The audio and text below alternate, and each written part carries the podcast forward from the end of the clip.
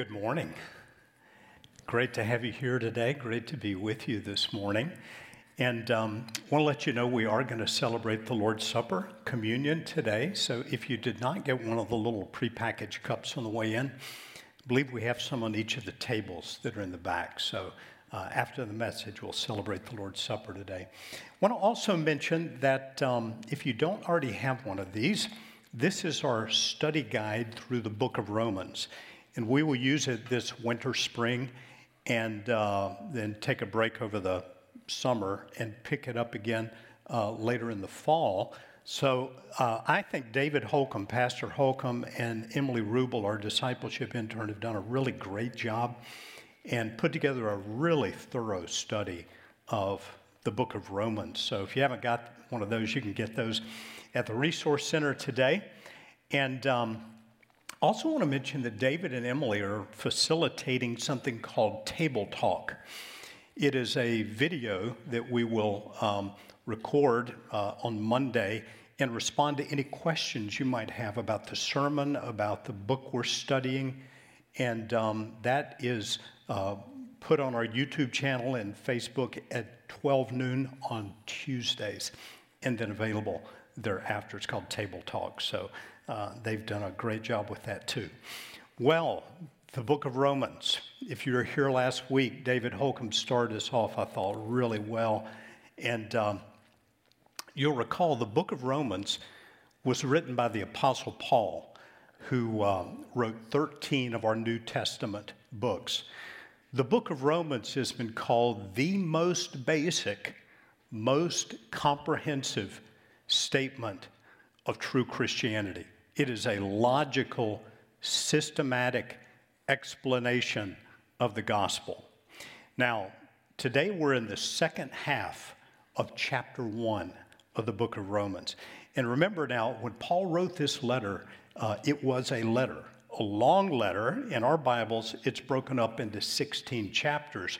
But when he wrote it, there were no chapter divisions, it was just one long letter. And so it's his logical, systematic explanation of the gospel. And as we're studying it by chapters or half a chapter today, keep in mind that every section does not in, in, contain the entirety of the gospel because he's laying out this systematic, uh, logical explanation of the gospel. And the passage we're in today, the latter half of chapter one, is really laying the groundwork for the good news of the gospel by pointing out human sin and the righteous, justified wrath of God toward human sin. So keep that in mind when you read through the latter half of chapter one as, as we go through it today and think, boy, this Apostle Paul's saying a lot of negative stuff. He'll get to the explanation of the gospel, but here he's laying the groundwork, and it's all, of course, important, all given us by God, all inspired by God. In Romans 1, verses 16 and 17, we saw some of the most important verses in the book when we read, For I'm not ashamed of the gospel, for it is the power of God for salvation to everyone who believes, to the Jew first and also to the Greek. When Paul says the Jew first and also the Greek, he's, he's meaning, I think, all human beings, starting with the Jews, but encompassing non Jews as well the gospel is needed by everyone. It is the power of God for salvation to everyone. And he f- explains further for in it, that is, in the message of the gospel, the righteousness of God is revealed from faith for faith. As it is written, the just shall live by faith. So he's made the point the gospel is for everybody, it's so everyone can be deemed righteous in the eyes of God through their faith in Jesus. He'll explain more about this later. But now, at this point in chapter 1, we begin our section today, starting in verse 18. He's going to make the point that all people, all people stand responsible before God. All people are responsible for acknowledging, honoring, and giving thanks to God. And we read these words For the wrath of God is revealed from heaven against all ungodliness and unrighteousness of men who by their unrighteousness suppress the truth. For what can be known about God is plain to them, because God has shown it to them. For his invisible attributes, namely his eternal power and divine nature, have been clearly perceived ever since the creation of the world and the things that have been made, so they are without excuse. Do you hear what he's saying here? He's saying that the creation itself bears witness to the Creator. Creation itself tells us there's a great Creator. The, the, the sky, Psalm 19 tells us, the heavens declare the glory of God. The sky proclaims the work of his hands. Day unto day utter speech. Night unto night reveals knowledge. There is no speech nor language where their voice is not heard. King David wrote that psalm and he's saying, all of creation tells us there's a creator. It's like a beautiful work of art that tells us that the artist must exist. Paul is telling us that creation speaks of our creator. James Boice, well, well, first of all, let me say this. This is known by theologians as general revelation. General revelation, sometimes called natural revelation, is the revelation of God in nature that is available to everyone. Even the person on the most distant island who's never encountered a missionary has access to this revelation, declares the glory of God. And that should be enough, Paul's going to say in this passage, to cause us to honor God, to thank God, enough to draw our hearts toward Him. Paul will explain certainly it's not enough to understand the gospel. That takes what uh, theologians call special revelation given in his word that we are privileged to have in the book of Romans. But for now, Paul's saying all people are responsible for acknowledging God because of the witness of God in creation, general revelation. As James Boice says in his great commentary on the book of Romans, there's enough evidence of God in a flower to lead a child as well as a scientist to worship him. So Paul lays this out, and then he, he goes on to stress that apart from God's intervention, human beings, however, choose counterfeit glories over the glory of God. For although they knew God, that is, although they had the witness of God in creation, although creation declares the glory of God, they did not honor him as God or give thanks to him. But they became futile in their thinking, and their foolish hearts were darkened. Claiming to be wise, they became fools and exchanged the glory of the immortal God for images representing, uh, resembling mortal man and birds and animals and creeping things. Paul's point is that human beings tend to be drawn to lesser glories instead of the glory of God.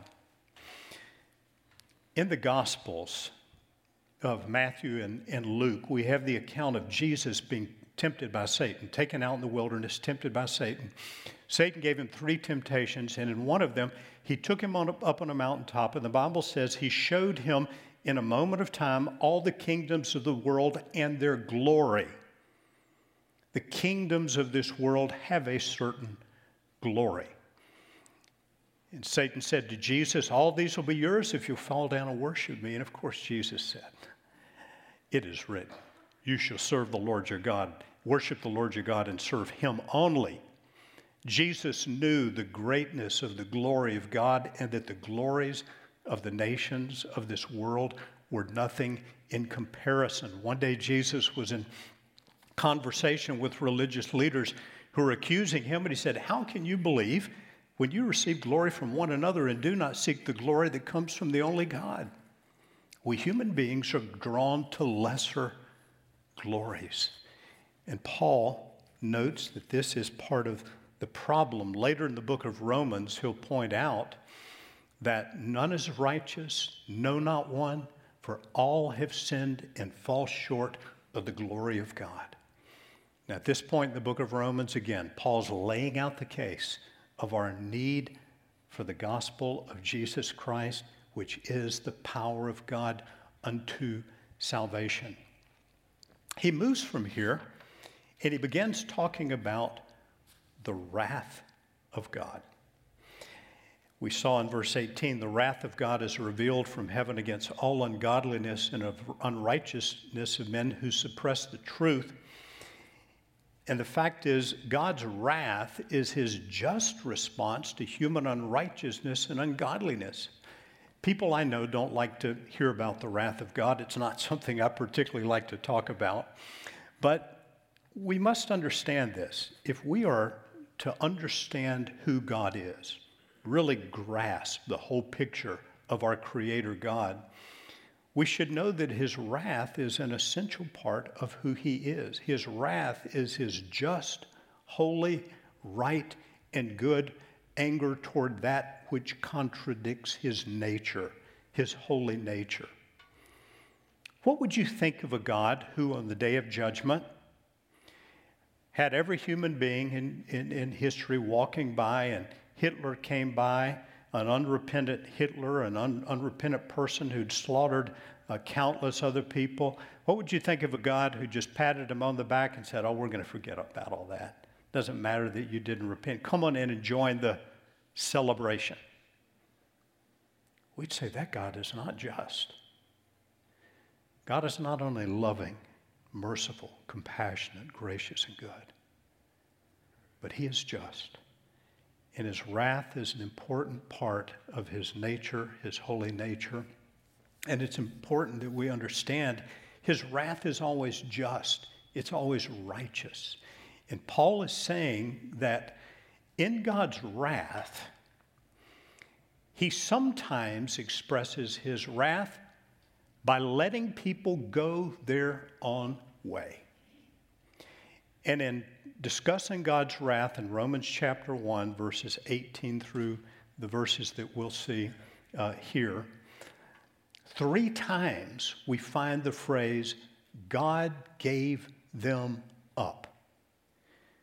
One of the worst things God can do to a person is just to let him or her go, go their own way without intervening with His grace. I think we see instances of this in Scripture. We see it in the days of Noah. In Genesis chapter 6 and verse 5, the Bible says that the, the thoughts of the heart of every person was only evil continually.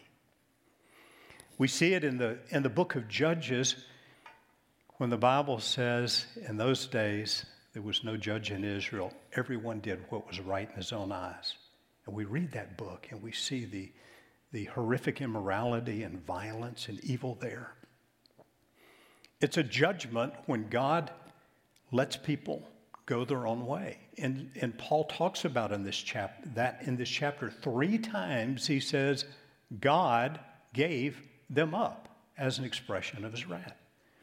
First of all, in verses 24 and 25, he gave them up to impurity and idolatry. We read, Therefore, God gave them up in the lusts of their hearts to impurity, to the dishonoring of their bodies among themselves, because they exchanged the truth about God for a lie and worshiped and served the creature rather than the Creator, who is blessed forevermore.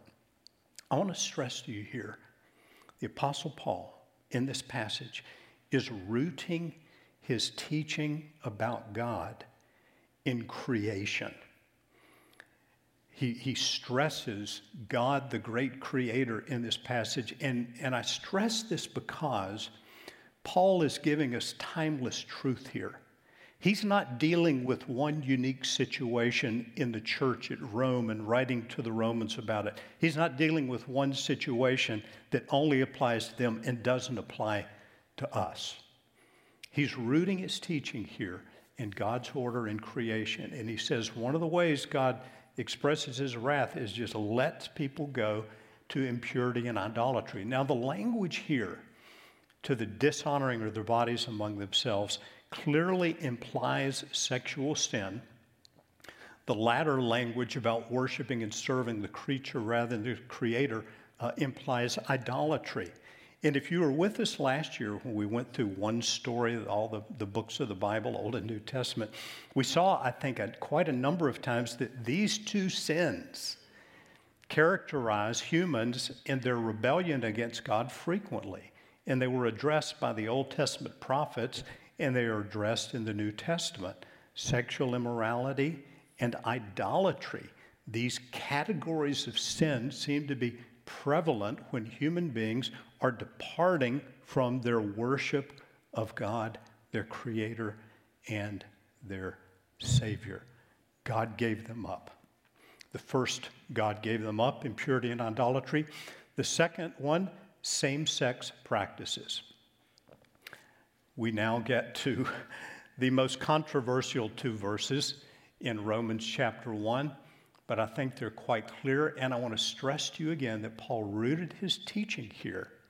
He's linking it to who God is as the creator of all things. In verse 25, he says they worshiped and served the creature rather than the creator, capital C, who is blessed forevermore. And he continues in verse 26 For this reason, God gave them up to dishonorable passions. For the women exchanged natural relations for those that are contrary to nature. And the men likewise gave up natural relations with women and were consumed with passion for one another, men committing shameless acts with men and receiving in themselves, excuse me, the due penalty for their error. Now, I'll stress again the link to creation when Paul uses phrases like natural relations, contrary to nature. Paul, elsewhere in his writings, when he talks about the physical relation, the sexual relationship in marriage in Ephesians chapter 6, will quote the verse that I believe is the foundational verse in Scripture uh, about marriage and sexuality. It's Genesis 2:24, where the Bible says, "For this cause a man shall leave his father and mother and cleave to his wife, and the two shall be one flesh." This was the verse that Jesus quoted when he spoke about marriage in Matthew chapter 19. And Jesus added the words, Therefore, what God has joined together, let not man put asunder. There are the same verses the Apostle Paul quotes in Ephesians chapter 6 in his teaching on marriage. The Apostle Paul knows that this is God's creative design from the very beginning. And so, he is saying here, I think, very, very uh, clearly that along with many other sins that he's going to mention in this passage, he's not isolating this one particular sin. He is clearly saying that same sex practices are sin and are contrary to God's design. Now, admittedly, this is a difficult, difficult subject for us in our culture, in our time, right here and now. We all have um, friends, uh, family members, people we know who have come out and said uh, that they're gay. We have family members ourselves who we love dearly. But the solution, my friends, is not to change what we understand the Bible to be saying, but to understand, interpret, imply it clearly. Here's the reason I stress that. Paul is addressing here um, not a unique one time problem at, at Rome, but timeless truth. And he's linking it to God's creative order. It seems to me that today, when it comes to people who are preaching behind pulpits in the United States of America, people treat Scripture three different ways. And this is perhaps a broad generalization, and it's only my opinion. But, but category one would be those who say all scripture is inspired by God. We believe it is God's timeless truth, rightly interpreted, rightly applied, and it is infallible. That is, it is without error in all it teaches. It's not Paul's opinion. Paul was inspired by God. Uh, that's my view. That's our church's view. That's our denomination's view. And I hope we can safely uh, stand there in interpreting Scripture. I'll call that view number one. View number three over here is very prevalent in mainline churches throughout our country. Preachers who would say, Yeah, the Bible's good, the Bible is God's word if it speaks to you in your heart.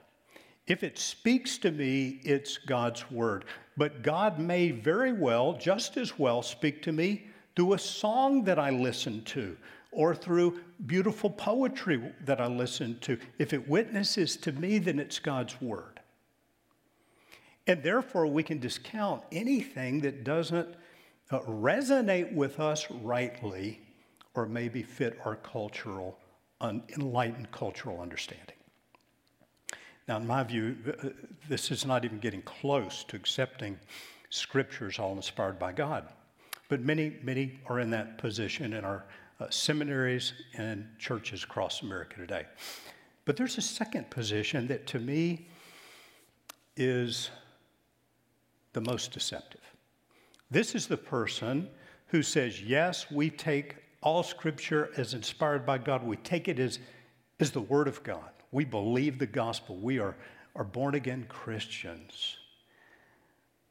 But there's some things that we got to be really uh, wise in, in the way we interpret. And I'm going to quote to you now from a pastor of one of the largest churches in our country who uh, certainly would be labeled as a Christian, whose books you will find, if you ever buy books from Christian book distributors, you'll find them prominently displayed there. I'm quoting from one of his books that I read over this week, where he comments on Romans chapter 1, verses 26 and 27, which we're looking at right now. And he says, regarding Paul's words here, I have no doubt that for Paul, the idea of a man being with a man was unnatural. It seemed unclean. It seemed wrong for Paul. For Paul. He goes on to say, in other words, are these words describing Paul's understanding of sexual norms, or do they describe God's timeless will? As if there is a disconnect there. He goes on to say later in his book, I've come open to the possibility that God's perspective on homosexuality may be different from what we read in Paul's letter to the church in Rome. He ends the chapter by, by saying if we want to reach young adults today in our world, uh, who, who uh, those who take the Bible seriously understand the Bible contains verses that reflect the times in which it was written rather than the timeless will of God. Now, there are certain passages that do have an important cultural context. This is why I stressed with this passage that Paul has rooted it in creation and in God's creative order. Now, I stress that because it's become popular to treat the Apostle Paul as a self righteous homophobe and a product of his culture. But I want to read elsewhere where the Apostle Paul, and again, he does not isolate same sex practices from other sins as if they are somehow the unforgivable or worse sin. Typically, when he speaks of these sins, he's building a case for the gospel and he's giving a long list of sins. He does the same in 1 Timothy chapter 1, where he lists all manner of sinners and people who strike their mothers and fathers and murderers and sexually immoral and men who practice homosexuality. And he goes on and on. But then he says this in verse 15 of 1 Timothy chapter 1. The saying is trustworthy and deserving of full acceptance that Christ Jesus came into the world to save sinners, of whom I am the foremost. You hear what this man said, Paul the apostle? He points out a lot of sins, but he said, None are worse than me. I'm the worst. I'm the chief. I'm the foremost. And he says, But I receive mercy for this reason that in me is the foremost, the chief, the worst of sinners. Jesus Christ might display his perfect patience as an example to everybody else who would believe. Not a self righteous man. His words may seem at times strong, and they are. Clear, but not a self righteous man. I want to give you a couple of recommended readings and then move on for, from verses 26 and 27 because they are not uh, the only point in the passage, and I don't want to treat them as they are. I only took a little more time on them because of uh, the great confusion surrounding them in our culture today. If you or someone you know um, particularly those who are just confused about what they're feeling about themselves. If you have a friend who's this way, struggling with same sex attraction and wants something clear, I think Sam Allberry is one of the better teachers today. His very short little book, Is God Anti Gay, is very good. He has lots of short videos on his website. Um, I recommend that for a good, simple, solid biblical book that it clearly addresses in their context uh, the passages related to homosexuality. I think Kevin DeYoung's book, What Does the Bible Really Teach About Homosexuality, is one of the best that I have read. Now let's move on because sexual sins are not the only ones in this chapter. They are not isolated from others. And for the third time, Paul is going to say God gave them up to all manner of unrighteousness. And since they did not see fit to acknowledge God, God gave them up to a debased mind to do what not ought to be done. They were filled with all manner of unrighteousness, evil, covetousness, malice. They're full of envy, murder, strife, deceit, maliciousness. My goodness. I think if we raised our hand, those of us who are guilty, we'd all be raising our hand here for some of these, wouldn't we? Gossips, slanderers, haters of God, insolent, haughty, boastful, inventors of evil, disobedient to parents, foolish, faithless, heartless, ruthless.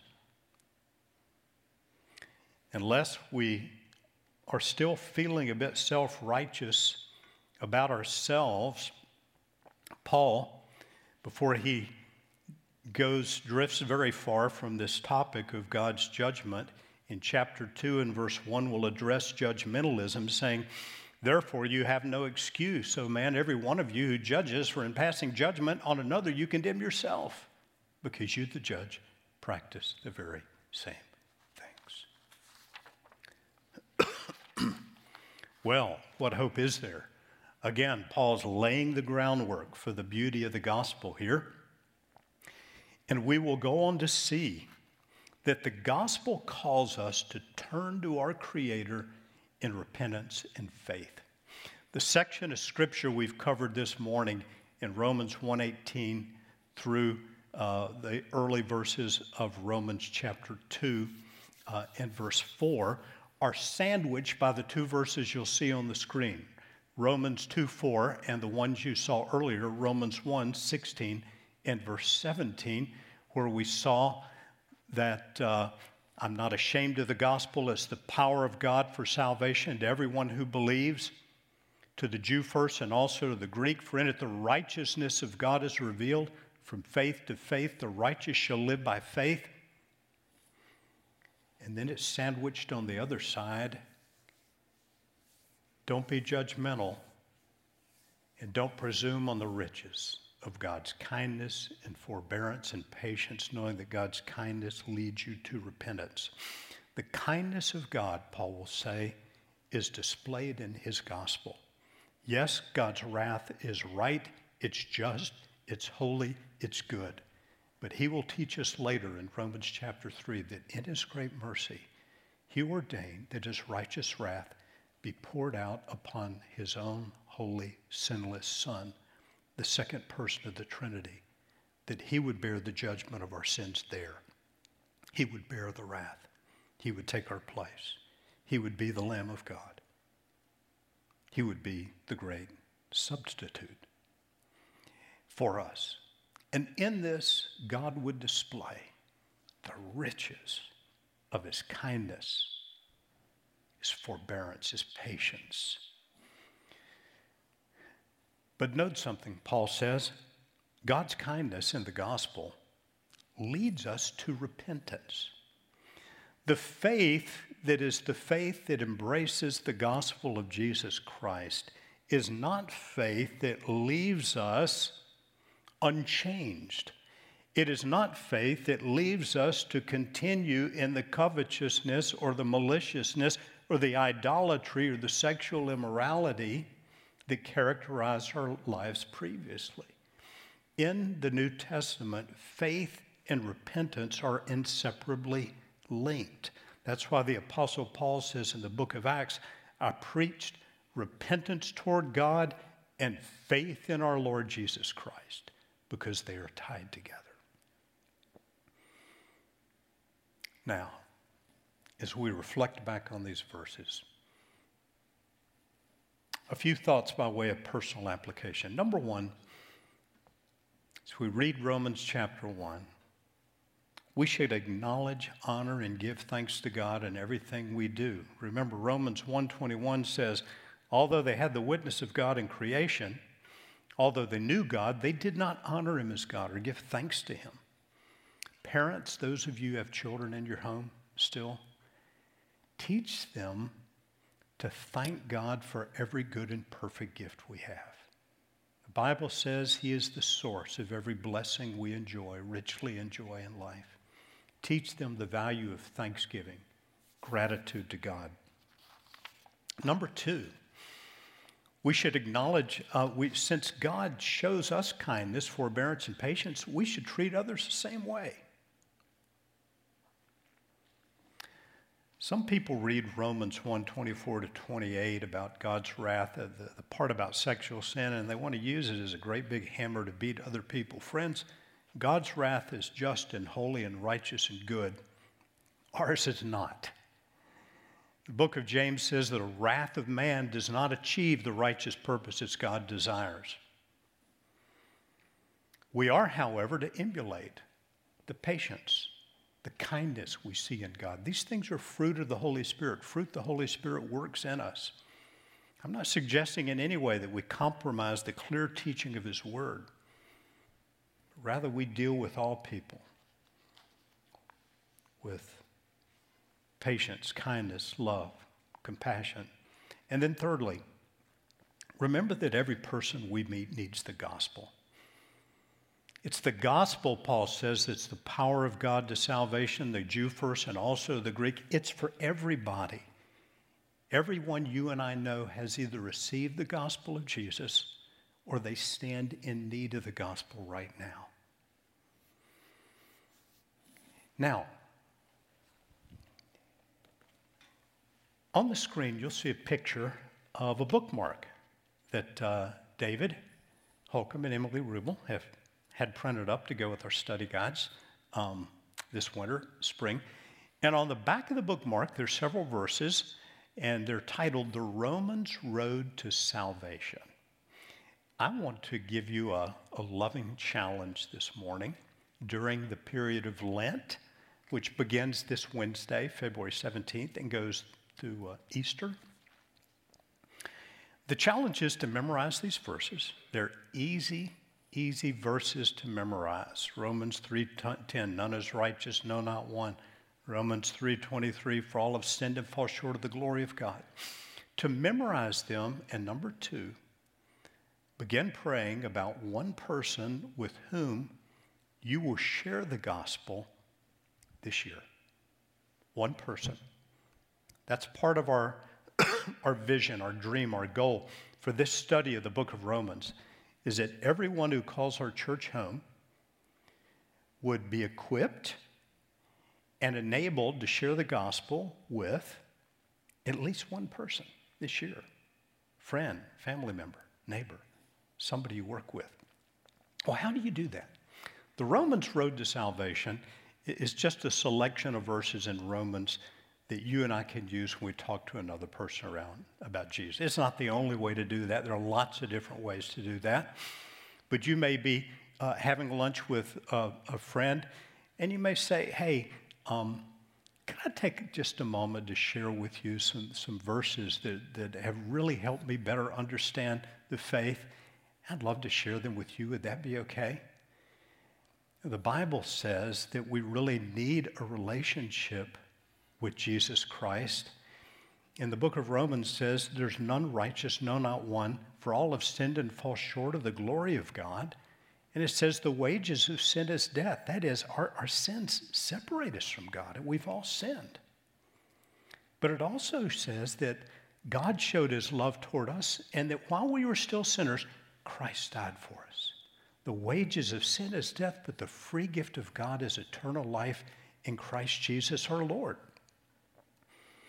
He might go on to explain that uh, Romans 10 says that if you confess with your mouth Jesus is Lord and believe in your heart God raised from the dead, you'll be saved.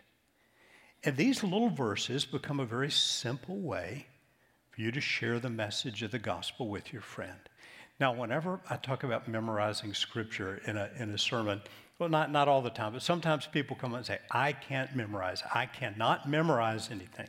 And if that's really true, if it's really true you can't memorize, here's what I suggest get a little New Testament, like this Gideon's New Testament, or the, the little ESV testaments we have out at the Resource Center. I think they cost about a dollar a piece. And take these verses from Romans and open it up to the book of Romans with a highlighter and just highlight the verses. And maybe bend over those pages.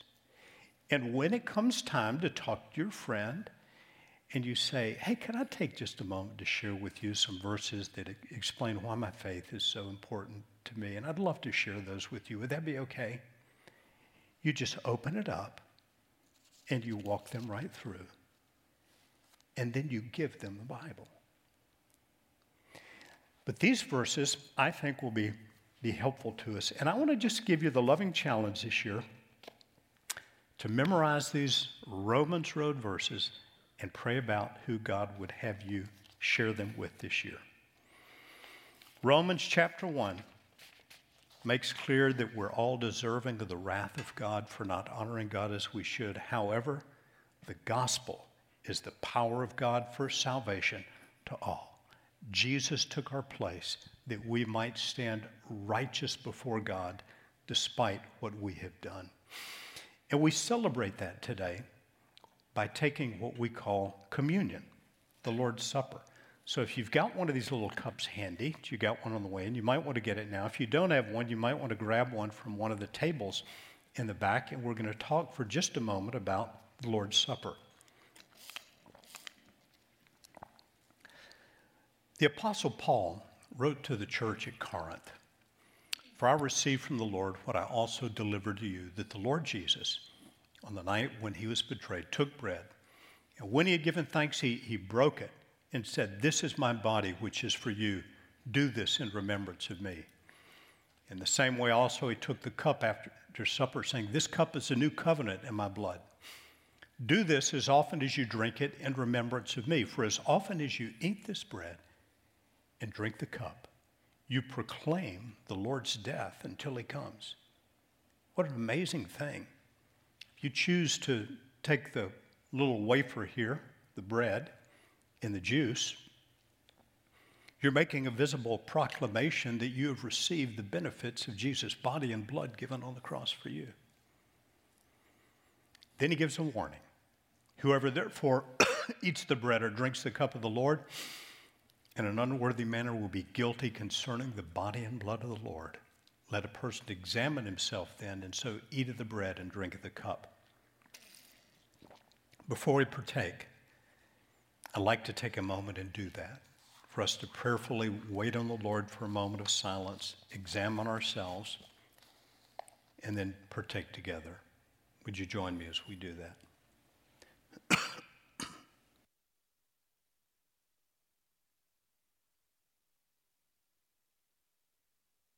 Father, I pray first for anyone here who may have not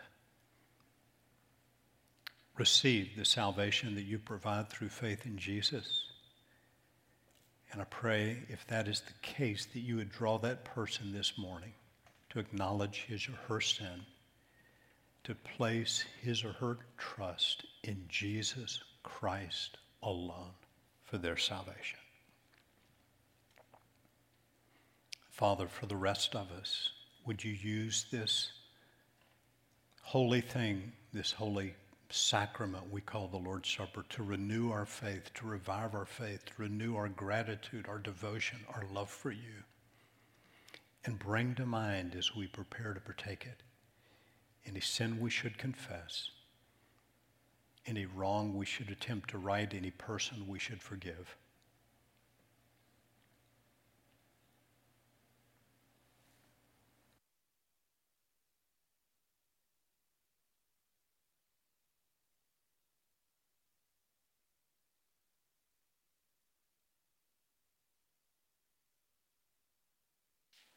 Amen. And now, let's partake together. I'll give you a moment to first peel the top plastic layer off the little wafer.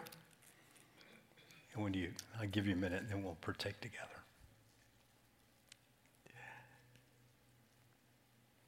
Everybody ready? The body of Christ given for you.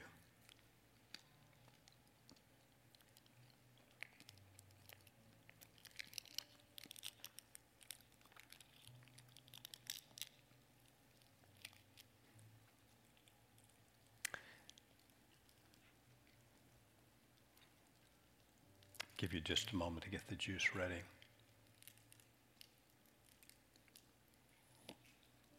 All right, the blood of Jesus shed for you.